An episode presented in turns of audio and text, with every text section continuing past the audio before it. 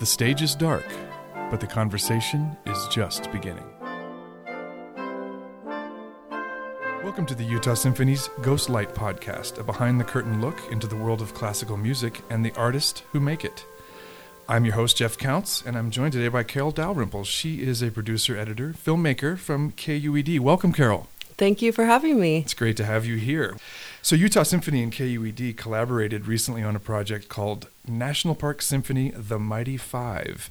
Can you describe it for us? How did it first take shape, this project? Yeah, so National Park Symphony, The Mighty Five, um, a collaboration between KUED or PBS station and um, Utah, the Utah Symphony. Mm-hmm. Um, is a visual portrait of the five national parks in Utah, and of course they're um, each unique and um, stunningly beautiful. Certainly. And um, it was we are just nearing the hundredth centennial of the National Park Service, and we're just as that was coming up, maybe a year out, the Utah Symphony had done a, a tour where they went out and um, to the they performed for people at each of the locations right. of the national parks, right. and um, there was such a great response from that. It was a huge success.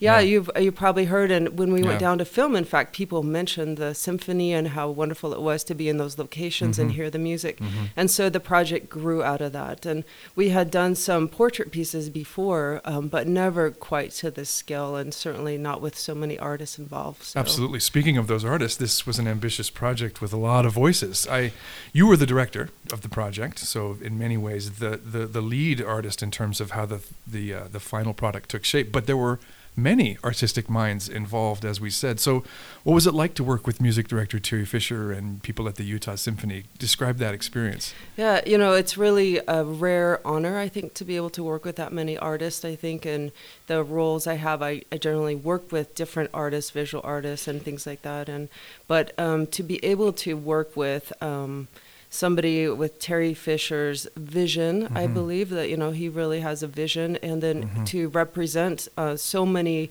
hours of work of musicians and all coming together. So the recording that was done was not some old recording of the Utah Symphony. Right, it was done specifically. It, it was done specifically for the yeah. piece, which was yeah. um, really uh, remarkable as well. And sure. so that was a wonderful opportunity, and all the musicians that are involved in making mm-hmm. that happen, and all the hours that they're working to perfect the music and get to that point where they can come together for this one day yeah. and record it. I mean, that's a huge amount of focus and, sure. and work on the part of so many people. And um, also the librarians and everyone's working together. So that what the symphony has done to make the recording happen for this piece is a huge amount of effort, and mm-hmm. um, that was really wonderful to have this recording done specifically for the piece. Well, talking about the music, how do you decide as the director what the pairings how, what bit of music goes with which imagery i mean are you thinking about that while you're on location making tape or mm-hmm. is it the, is that something that comes later just how, describe that process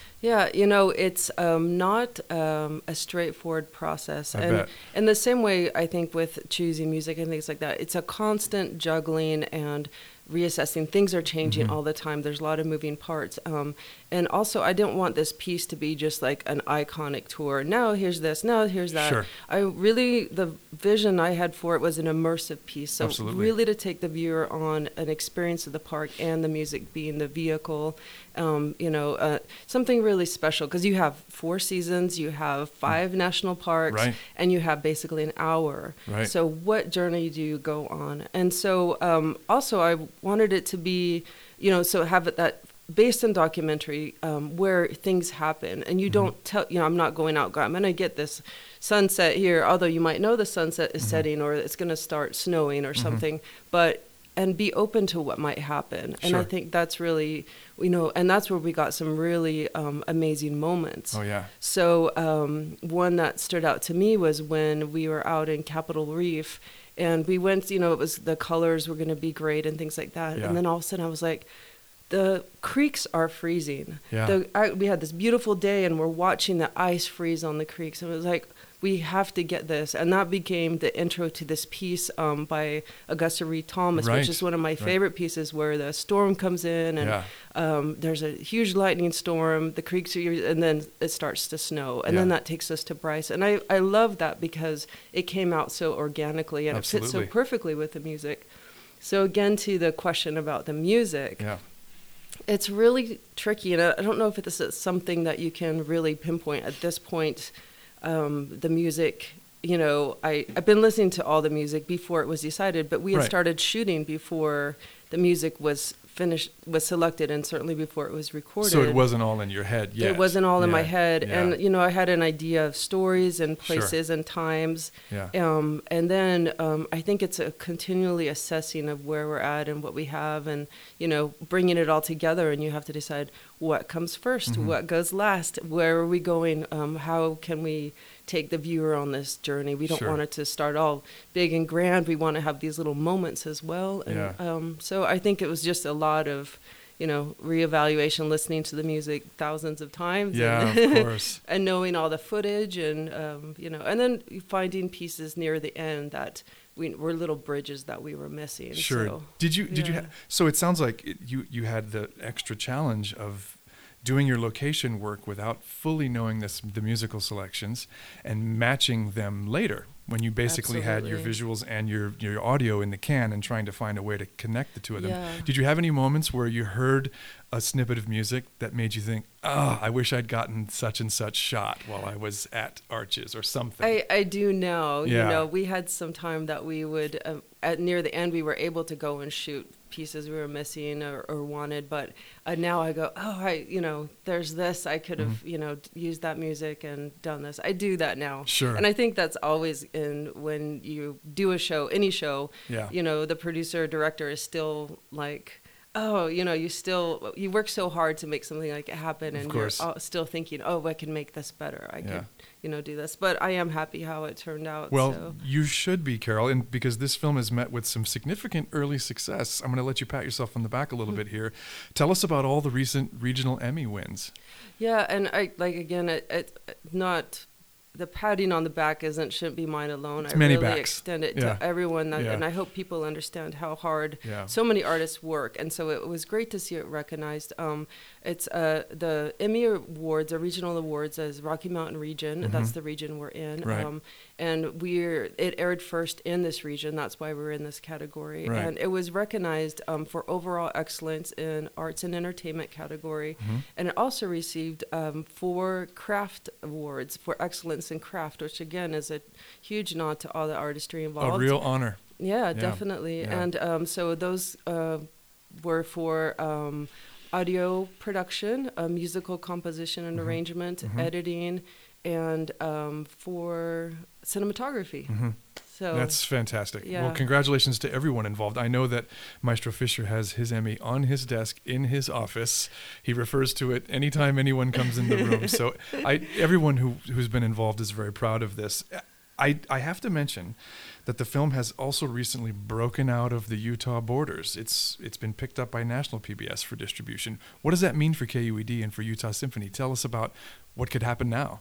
Well, the wonderful thing, that's any filmmaker's dream. And I I'm think every musician's too. You want to reach people with your work. Absolutely. And so um, the more eyes on it, the, you know, reaching one person, of course, is the ultimate success. But um, Yeah. when you get that many more, that much more opportunity to go into people's homes and um, share with them. So now we're talking, you know, not just being in this region, but now it's going throughout the United States. And now your audience is now in the millions, you know, Mhm, so that is mhm. a huge difference. And, and now it's available, people can get it. So anyway, Yeah. I'm kind of going on, but now we're talking about it's like someone described it to me once that it's the difference is being able to show it um, maybe at going to go see a show at your local place, which is Right, wonderful. right. But then you get to go to a stadium show. Exactly. So um, one cannot replace the other. Certainly, each has its own things, but it's a wonderful thing to happen as well. Well, so. it's, it's it's thrilling, and it's a testament to the great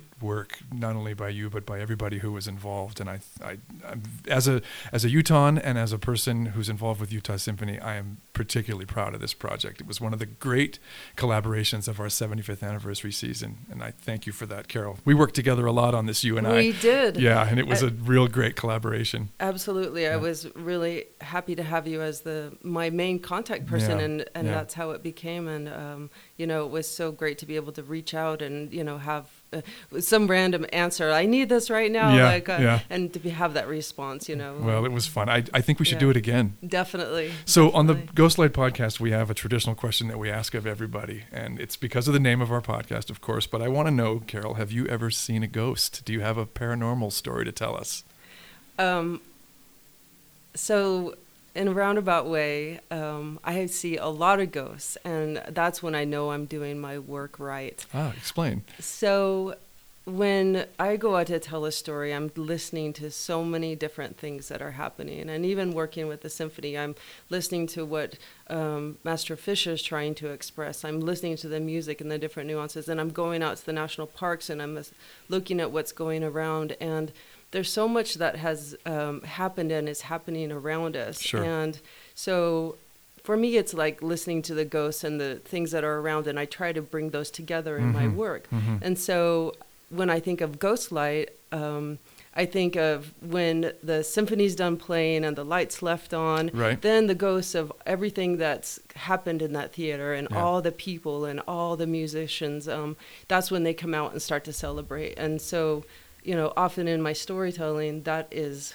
that there's the stories that we don't, the pieces that we pull together. Mhm. So I don't know if I'm describing No, I this think very that's well, great. but I, I actually, it actually makes me want to comment on something I think I see in your work, and I think that time is an important element in your work, the the passage of it, the understanding of it. So I think it's interesting that your perception of the ghost experience is sort of disconnected from time. That all these things are simultaneously occupying a space. That's really interesting to me.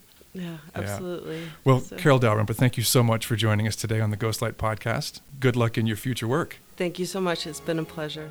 This weekend, the Utah Symphony performs the beloved annual tradition, the Messiah Sing-In, featuring Utah Opera resident artist soloist and the 2,000 voice Abravanel Hall audience in this traditional kickoff to the Salt Lake City holiday season. Also joining the Messiah Chorus are Westminster Chamber Singers, Westminster Community Choir, and members of the Utah Symphony Chorus. The Ghostlight podcast is produced by Chad Call. Utah Symphony Utah Opera season sponsor is the George S. and Dolores Dore Eccles Foundation.